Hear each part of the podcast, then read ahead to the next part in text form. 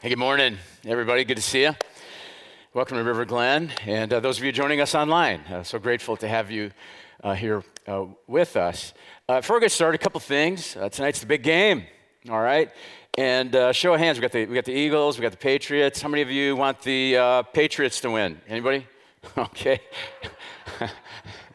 How many want the Eagles to win? All right, that's an Eagles crowd. All right, how many don't care? You're gonna you're gonna watch the commercials. Okay.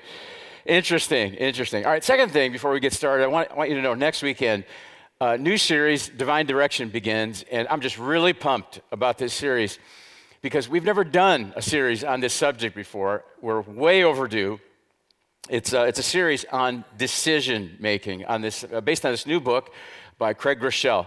Uh, great book. You might want to pick that up. And as we do with all new series, we're going to launch a new small group, Thursdays, six thirty, Fireplace. Show up, and uh, we'll have a, a group for you. But this is so practical that uh, we uh, put together a divine decision small group kit. Because some of you, you know, maybe you want to launch a group with your family, with some friends, with some workers. There's a bag. There's these uh, uh, kits available at the Connect wall. Pick one of those up. We're giving you everything that you need, videos, study guides. There's even a, a bag of popcorn in there. And uh, pick one up after the service. And uh, launch a group on your own and dive deeper into uh, divine uh, direction. Well, today we're finishing up a series on prayer, and we've talked about prayer before, but this is different. These prayers that we're talking about, they're not predictable. Uh, they're not safe. That's why we're calling this series Dangerous Prayers. These are daring prayers. Week number one, we, we, we learned to pray, God, your will be done. Week number two, we talked about the power of intercessory prayer, praying for other people. We might remember we brought Moses up on stage. We had some fun. That was, good, that was a good time. Week number three, we learned to pray, God, search me, examine my life. And then last week, Andy did a great job teaching us to pray, God, cleanse me. Now today we're going to learn what is what is probably my favorite dangerous prayer, because this is a prayer of availability. Here's something I've noticed uh, over the years about my prayers and about many of the prayer requests that we receive on the weekend. Many people turn in re- uh, prayer requests on the on the weekend, and we love that. Uh, when you when when you do that, we've got a team of people that uh, pray for those requests. But something I've noticed, generally speaking, we request prayer for things that directly affect our lives and the lives of people that we that we love. God, would you do this for me? God, would you heal my grandmother? God, would you help me find a new job? Would you help me to get into this school? God, would you bless me as I do such and such? And these prayers are great. We should absolutely continue to pray these kinds of things. But instead of just praying, God, would you do this for me? A dangerous way to pray, pray would be to say, God, what can I do for you? Instead of just, God, bless me, keep me safe. God, I'm your servant. I'm available to do whatever you want me to do. Uh, God, I, I, I am, I'm here to serve you. A prayer, today's about a prayer of availability. And this is dangerous because if you pray this prayer, God could direct you in a lot of different ways. He might change your life. You know what? He might interrupt your life. He might send some of you to uh, Africa. I know that probably sounds crazy, but you know what? We're actually sending a team of people this next week to Africa for ten days to serve the poor. Maybe God will send you next time. Maybe God will lead some of you to become pastors, youth pastors, worship pastors. He might lead you to stay somewhere when you thought maybe you were supposed to go somewhere. He might lead you to a different job. He might lead you to serve somewhere. He might uh, move you to break up with somebody, and he gives you an upgrade. I don't know, maybe he moves you from being a cat person to a dog person. I don't know, whatever it might be. When you make yourself available to God, he's going to speak to you. He's going to prompt you. He's going to call you. It doesn't mean that your phone rings. It means that he is going to move you to say or do something that he wants done. So it's an incredibly dangerous prayer that we're going to learn to pray today. But I'm going to call a timeout right here because I think some of you might be thinking, okay, Ben, that's nice, but I don't really pray that way. Maybe you feel kind of like a spiritual failure, like a uh, participation trophy kind of Christian, and you don't even have a desire to pray this kind of prayer. prayer. And if that's if that's a struggle for you, you know what? You're in pretty good company. Some of the greatest people in the Bible felt the same way. I want to I want to show you three different responses to God's call, and this will lead us to our dangerous prayer. The first one comes from a prophet in the Old Testament by the name of Jonah. Here's how Jonah responded to God. He said, uh, God, here, here I am, God, I'm not going. Uh, in Jonah chapter one, verse two, God says to Jonah, go to the great city of Nineveh, preach against it because its wickedness has come up before me. But what did Jonah do? Jonah runs in the opposite direction, and he basically says, God, not today. I'm not going. And I wonder how many of us have had a similar experience. You felt prompted to do something. You were supposed to help someone. You were supposed to reach out. You were supposed to bless someone. You were supposed to say something. But here I am, God, not doing it. Not today. I'm not going. A few years ago, I sensed God leading me to reach out to a person in my web of relationships. I had this window of opportunity to reach out to this person, but I put it off, and I kept putting it off. And I never got around to doing it, uh, and, and I feel bad about it uh, to this day. A few years have gone by, we've gone separate directions. You know, maybe God will give me another opportunity. I hope he does with this person, but God sent me, and I basically said, not today. I'm not going, and I regret that. The second example is Moses, and here's what Moses said. Here I am, God. Send somebody else. Send my brother. This is not my perfect calling. In verse ten of Exodus chapter three, God spoke and said to Moses, now go, I'm sending you to Pharaoh to bring my people, the Israelites, out of Egypt. And this is something Moses would have agreed. This needs to be done.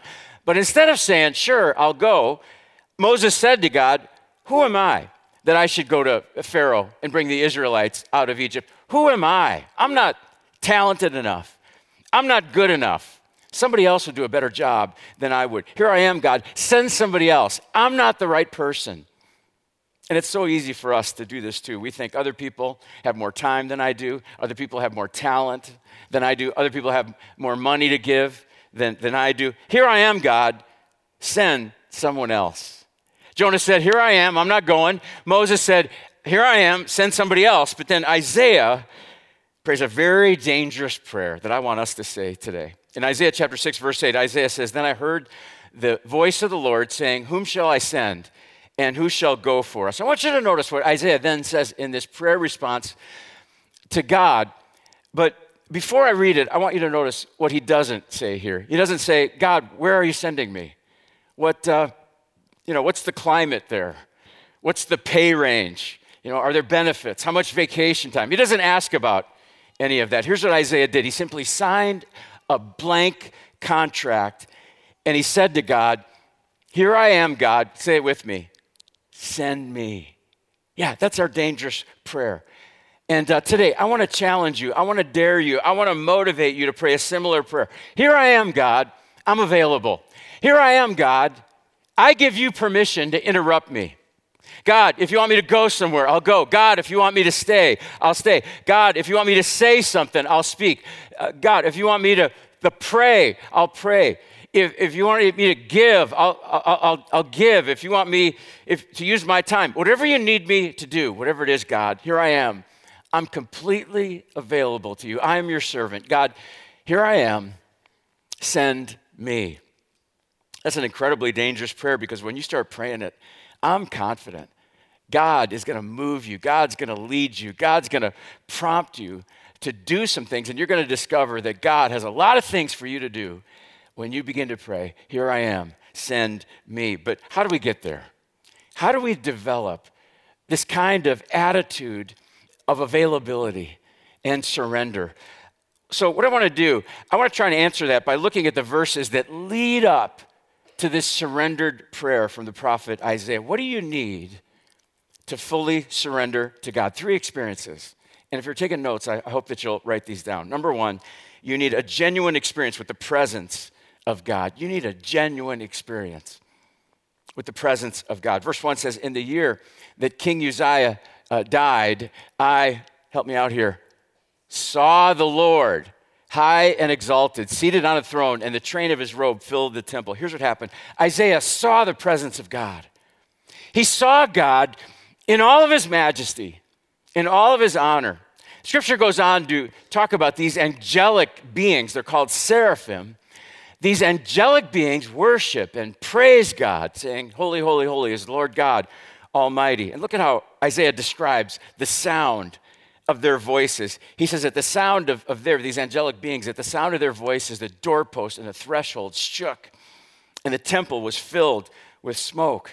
And so the next time you, you know, you can feel the music in this room pounding in your chest. The next time you, you feel the music just kind of shaking the room in here and the haze filling up on stage. You know what? We're just, we're being biblical, okay? We're just doing what the Scripture says um, right here. And when Isaiah saw the presence of God, when he saw the majesty of God, it changed him, transformed him. So why is it that you might not be very available to God? Maybe it's because it's been a while since you've had a genuine experience with his presence. Why is it that you might not find yourself saying this prayer, "Here I am, God, send me"? Maybe it's because you've not recently experienced the presence of, of, of God. Sometimes that describes me.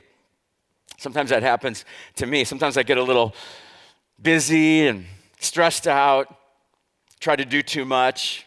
I'm not complaining about it. I'm, I'm not like, you know, wham, wham, wham, my life's tough, because I know that many of you have very busy schedules, and I love, I enjoy what I do, but sometimes it I get a little consumed, a little caught up in it. You'd think I would know better, but sometimes I just pack too much into my schedule. And I've learned, I can tell when I'm too busy. I know the warning signs. I start worrying more. I spend less time with God. I get in a hurry.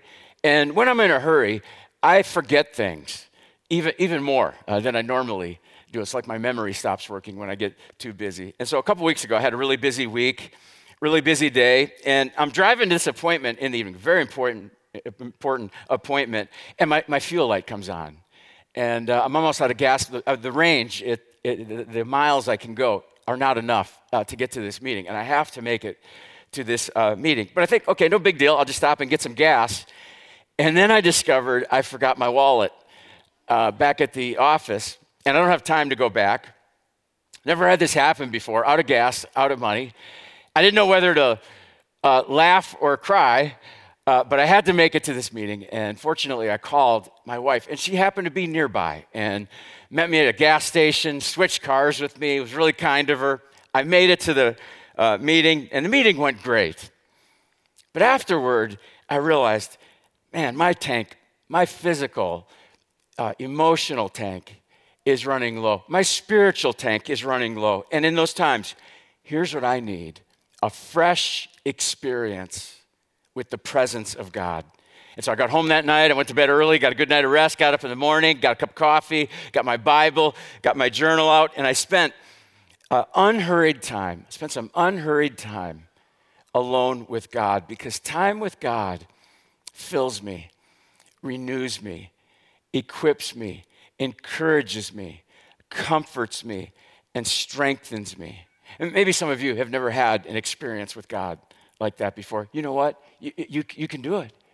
It can be yours. There's a verse in James. I love this verse. Look at this. Come near to God. This is really a promise. Come near to God, and he will come near uh, to you. You know, it means you don't have to spend, you know, hours and hours, you know, begging God to come near to you. No, no, no. It could literally happen driving your car, listening to some worship music, and suddenly you realize you're not alone. God is here. God is with you, and he's comforting you. Could happen saying bedtime prayers with your four-year-old, and you realize God's here in this room. God's with us. When you come near to God, he will come near to you. And by coming to church, by gathering, by joining us here on the weekend, you know what? You put yourself in the best environment to experience the presence of God. Jesus said one time, he said, where two or three are gathered, there I am with you. Jesus is always with us, right? But when we gather together, it in, he says, it intensifies his presence in our lives. A fresh encounter with God gives us the fuel that we need to go and do what God wants us to do. A fresh encounter with God brings us to a deeper place of submission with him. You will only pray, "Send me," after you encounter the presence of God. All right, that's the first one. The second one is this: you need a genuine awareness of your sin, a genuine awareness of your sin. As Isaiah goes on describing this encounter with God, he says, it's all over. I'm doomed. I'm a sinful man. I've got filthy lips. And I live among a people with filthy lips, yet I've seen the King, the Lord of heaven's armies. See, Isaiah's in the presence of a perfect, sinless God. When all of a sudden he becomes aware that his life is filled with sin. Look at these words he uses: doomed, sinful, filthy, inadequate. You ever, you ever had a moment where you're around someone and suddenly you uh, become aware of how inadequate uh, you are? You know, for example, uh, just hypothetically, maybe you go out to dinner with somebody and uh, you order, you go ahead and you order a burger topped with two slices of cheese and bacon and onion strings with a side of tater tots. I love, I love tater tots. And then the person you're with, they go ahead and they order, they order a salad, no dressing, just lettuce. Brussels sprouts on a bed of organic, uh, uh, of organic lettuce. Yeah, and uh, suddenly you feel so inadequate because you ordered that burger smothered with cheese and bacon, right? Or maybe you go to the beach with some friends and you realize they worked out all winter and uh, you didn't. Or you stand next to someone who has a nice big full head of hair. Yeah, nice full head. Uh, you ever had a moment when you felt inadequate? And see, on a, on a cosmic scale, that's what's happening here. He's in the presence of God. Isaiah's in the presence of a sinless God. And he realizes how much his life is just filled with sin. You ever stopped and counted all the lies, all the sins, all the self-centeredness, all the impure thoughts, all the greed, all the anger that God has, has, to, has had to forgive, you know, in your life? Uh, that'd be a really big number, you know, for me. I don't think I can count. I don't, I don't think I can even count that high. But when you become aware of how vast your sins truly are, you realize that you're you're in desperate need of a God who's bigger than your sin, who can remove that guilt and forgive them for eternity. But maybe some of us here today, maybe we've never stopped and considered how much sin there might be in our life. And I'm not trying to make you feel bad. I don't even blame you, because if you haven't encountered God, how would you even know? Or maybe some of you have never confessed your sins to God and asked him to forgive you, which he will do immediately. Maybe some of us just need a fresh reminder of how much sin God's forgiven in, in your life, because the people who are most likely to say this prayer of availability, like Isaiah, are the people who live with an awareness of their sin. How much awareness do you have of your sin? Uh, number three, it takes a genuine understanding of God's grace. Understanding God's grace, it will bring you to a point of surrender. In verse six, Isaiah says, "Then one of the seraphim," those are those angelic beings, "flew to me with a burning coal he had taken from the altar with a pair of tongs. He touched my lips with it, and he said, 'See, this coal has touched your lips.'" This next part here, this is the good news. Say this with me, ready?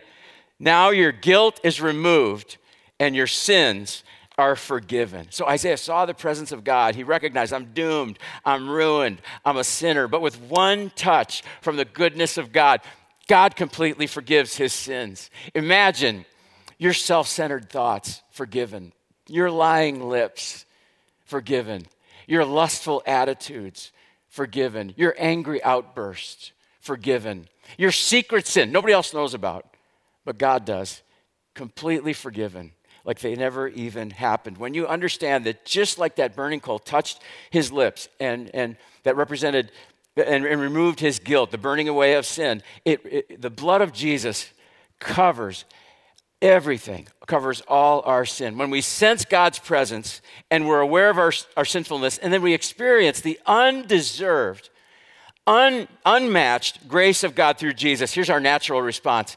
Here's, here's the only reasonable response. We say, "Here I am, God. I'm available. Send me." And this isn't, okay, you know, okay, if I have to, you know, I'll pray. I'll say this prayer of availability because Jesus has forgiven my sins. No, this is, I get to do this. I get to serve him. This is, God is going to bring people across my path who need encouragement. And I've got encouragement from God in my life. If I just make myself available, God can use me to meet needs. This isn't, oh, I, I've got to I've got to serve God. No, this is, I get to serve God because he loved and served me through Jesus. This is, God, send me. I'm all yours. Anywhere, anytime, anything. But here's why I think more Jesus followers don't, don't pray this prayer. This is my theory. I can't prove this, but this is based on conversations that I've had with people. I think many people are afraid that God is going to tell them to sell everything and send them to go be a missionary in Africa. And what you need to know is that might happen. He might call you to be a missionary in Africa, but it's more likely that he's going to send you to be a missionary where you already work, because that's holy too. It's more likely that he's going to send you to serve the people in front of you, to serve the people that are around you, to be faithful with what he's already given you. That's what he did with Isaiah. God didn't ask Isaiah to go somewhere else. He sent Isaiah back to the very people, the very place that he had already put him. That's what happened to Isaiah. And that's what happened to an Air Force pilot by the name of Mark Schmidt. I want you to see a, a, a video about Mark. He just lives this out so well. Take a look.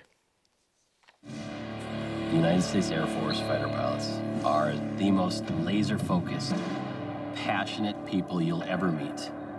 If your reaction time is off by less than half a second, it is a life or death situation.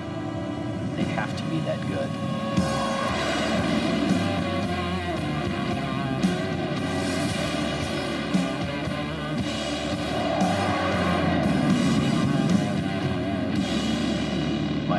Is to teach Air Force pilots the art and science of being a fighter pilot.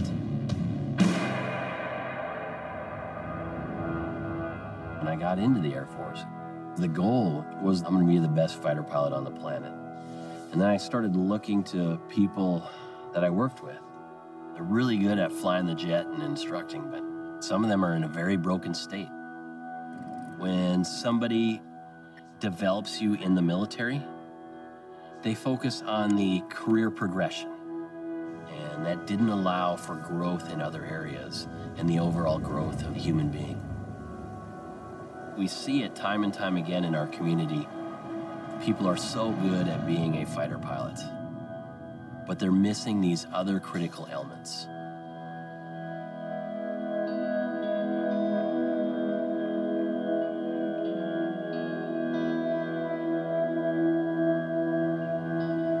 I was jazzed when I got this assignment.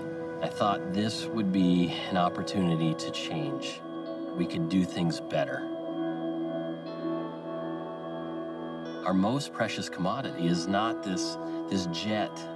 It is that wingman, and it's you, you the instructor pilot, and it's your family. And if we don't take care of that wingman, that instructor pilot, and if we don't develop them, then we failed. So we went right after the flight commanders, and we said, we are gonna make you a better fighter pilot, a better instructor, a better husband, a better father. I'm gonna make you a better leader. That is what we're gonna do over the next two years in the four thirty-fifth.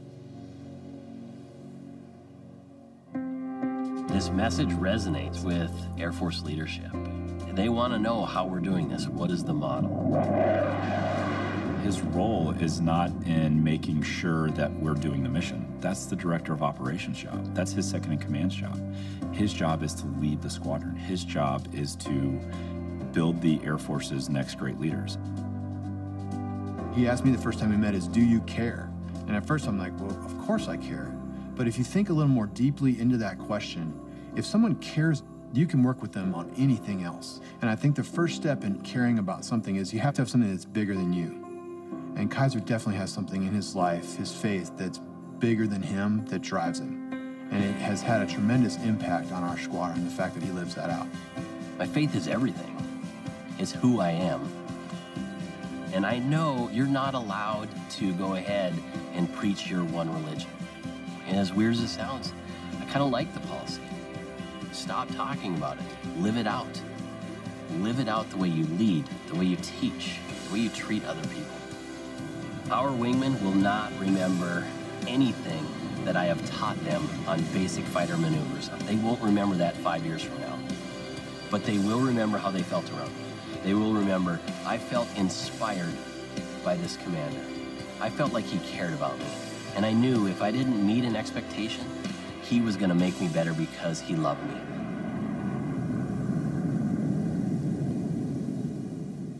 See, what I love about that story is that Mark took seriously that God sent him to the place that he already put him. God didn't ask him to go to some remote village in Africa. He could have. God didn't ask him to become a pastor.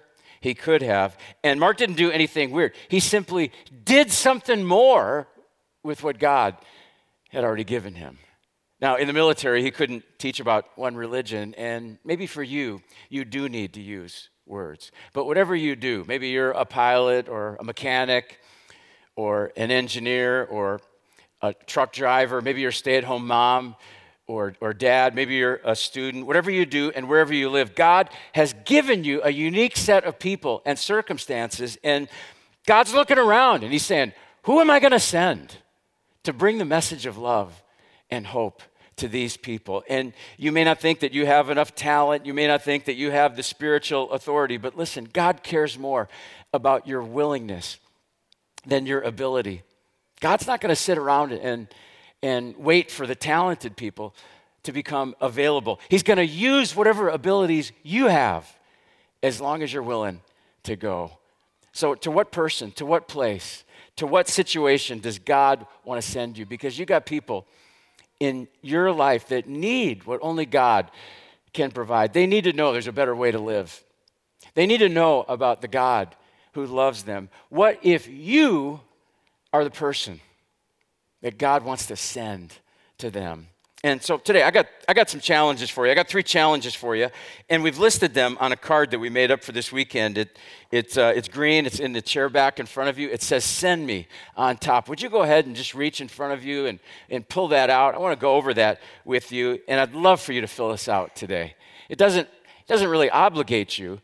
It just allows us to follow up with you and, and uh, have a conversation and make sure that you've got your questions answered. So uh, three next steps that God may lead you to take uh, today. First of all, as many of you know, we have sensed God leading us to start a new location for River Glen in Pewaukee this, this fall. God's raised up Dave Cole to serve as the campus pastor, and God has just opened the door to just an amazing facility uh, in the old American building right off Interstate ninety-four. I want to show you just a couple renderings of what this space might look like. Now, these are not final, and, and so it may change, but this will give you an idea of what it'll probably look like. It's a high visibility location. It's about twenty minutes from here. We've got fourteen thousand square feet, and this is right in the middle, the main entrance to that old American store, and, and we're going to have this seven days a week to use to serve people and to reach more people for Jesus. Last week, the Pewaukee Plan Commission approved our use of this space. This next week, we've got one more meeting for approval, so keep that in your prayers. Here's the floor plan, and I think you can see here, we've got, we've got uh, about three hundred seventy seats in the auditorium Uh, here, right here, and then we've got five classrooms, and then we've got great lobby space. We've got we've got coffee here. We've got a fireplace over here. We've got a climbing wall. We've got space here for, for kids and their families. It's a great space, great opportunity to reach more people for Jesus. But here's the challenge: we we we want, we need at least two hundred people. We want to send at least two hundred people to go over to Pewaukee and give that new location a strong start this coming uh, fall. Somebody uh, came up to me a, a couple weeks ago in the lobby, and they said to me, they said, I want to go to Pewaukee, but I feel like a traitor leaving here. And uh, I said, oh, no, no, no. I said, you're not leaving here. We're sending you. And you're still part of our church. We're We're a, we'll, we'll be a multi-site church, one church in two locations. So uh, you're not you're not leaving us. You're going with our blessing and our full support. And you'll be able to help more people. If you live in that area, this location is much closer to you and the many people that God has put in your life. If you want to find out more, just fill out that card uh, and uh, put that in the offering bag a little bit uh, later on. And if you've already filled out a Pewaukee card, you don't have to fill out another one. But if you haven't, please do so, and, and uh, Dave will follow up with you. Or you can come back. Uh, you can also come back at ten thirty. After the ten thirty service today, we're going to have an informational meeting in the Family Life Center. Now, as you can imagine, because of the Pewaukee launch, we're going to need more help here, right? Maybe God is sending some of you here okay? Some of you already serve here. You already volunteer here. And maybe God is sending you to go to the next level as a, as a volunteer, because here's what it'll do. When you step up in your serving, it creates an opening for other people to step in to volunteer and to serve. And maybe God is sending some of you to step in for the first time and, and volunteer around here. We're going to need hundreds of new volunteers. Sometimes people think, God, God's sending me to do something big. And maybe volunteering as a greeter, as a door greeter, maybe that doesn't sound big to you, but listen, when somebody new comes here for the first time and a greeter makes a good first impression, that's huge. That makes a really big difference. Maybe God's sending you here to serve. Fill out that card. And then one more challenge. Maybe God's leading some of you to get baptized. Maybe he's sending some of you to the baptistry. Just like that, that piece of coal uh, that the angel touched Isaiah's lips to represent the forgiveness of sins. It makes sense, doesn't it? That if God's going to forgive our sins, there'd be a symbol. There would be a ceremony, and I'm so glad that it's no, it's not the burning coal, hot burning coal. That sounds painful, but because we live after Jesus, baptism not only symbolizes your faith in the death, burial, and resurrection of Jesus, but also the washing away of your sins. Sometimes people ask me this question. It's probably the number one question I get asked about baptism. I got baptized as a baby. Should I do it again? And I always say yes. Not because what your parents did was wrong. They did that because they, they loved you and they wanted to do something spiritual for you, but you don't remember it, and it didn't express the faith from your heart. That's why I always encourage people to make your own decision to get baptized as an expression of your faith. It's a beautiful ceremony, and it will help you to feel forgiven and sent by God. And I think it fulfills what your parents wanted for you. If you've got some questions about it, if you want to talk about it, or if you want to just sign up for it, uh, there's there's space on that card. And uh, turn that in to the offering uh, today. I grew up attending a church in West Dallas uh, uh, where I grew up. I, I got baptized there at that church.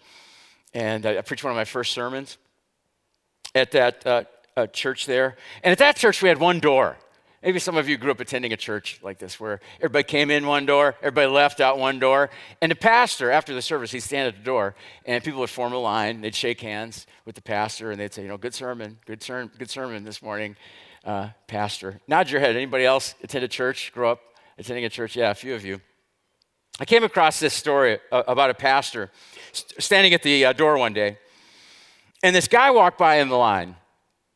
And he said, great sermon today, pastor, but then he got real emotional. He said, pastor, what you need to understand is my life has been transformed. The answer is yes. Now, what's the question? And the pastor didn't know what to say. He's like, okay, thank you. Next, God bless you. He just kind of went on down the line. Guy did this again for the next two weeks. He gets emotional and he tells the pastor, God is so good. The answer is yes. Now, what's the question? Finally, the pastor says to him, can we get together for coffee and maybe we can talk about the question? He was curious. And over coffee, the pastor says to this guy, what's this whole question and answer thing? And the guy gets really emotional, and he says, pastor, what you need to understand is that I was really, really messed up. And he goes down the list. He was addicted. He neglected his wife. His kids were in really, really bad shape. But he said, I came to church one week. He said, you preached the message, and it was like, God, open my eyes. I turned to Jesus. He said, I'm a new person. Everything's different. Nothing's the same. Ask my wife, she'll tell you. Ask my kids, they'll tell you. I'm a different person because of Jesus. He said, pastor, what I need you to understand is this. The answer is yes. Whatever you need, mow the grass at two a.m. Pray for someone. Go visit someone. Go help someone. Give to whatever. Pastor, God has so transformed my life. I'm all in. The answer is yes. Now, what's the question? Completely available, anywhere and all the time. How do you get to the place where you have the courage to pray that kind of dangerous prayer? God, I don't even need to know the details. God, as long as I know you're calling me, uh, if you're calling me, the answer The answer is, is yes. How do you get there? You experience the presence of God. You acknowledge your sinfulness. You experience the undeserved grace of God through Jesus. When that happens, you give your whole life to God. Some people are going to say, here I am, God, I'm not going. Here I am, God, send somebody else. But you're not going to do that because you're going to experience him. And when you do, you can't help but say, here I am, God, send me. You know, God's always been ascending God. That's why he didn't just stay distant in heaven. He sent Jesus to come to this earth to live and and love us. And then Jesus ascended to heaven, and he sent, Jesus sent the Holy Spirit to come and live inside of our lives. And now the Holy Spirit sends us into this pain-filled, problem-filled world to be a blessing, to serve uh, other people. God sent his Son. The Son sent the Spirit, and now the Spirit sends you. And this is your opportunity. This is a great opportunity to be part of God's mission on earth. In a moment, the bread and the cup, reminders of God's Son who was sent to us, will come down your row. Take and eat that bread that represents his, his body, and drink the juice that represents his blood. And would you, would you pray that dangerous prayer today? Here I am, God. I'm available. Send me. Let me pray for us, and then we'll pass communion. God, just like Isaiah, I pray that every one of us here would experience your presence in a fresh way. God, in these next few moments especially, we would draw close to you, and we would feel you drawn close to us, and that we would be aware of our sinfulness, but not to feel shame and guilt because of it, but to let it drive us to your Son, Jesus, that we would experience your love and grace and forgiveness through him. And God, because of these experiences, that we would pray the same type of dangerous prayer as Isaiah. Here I am, God, send me. And we pray this in the name of Jesus. Amen.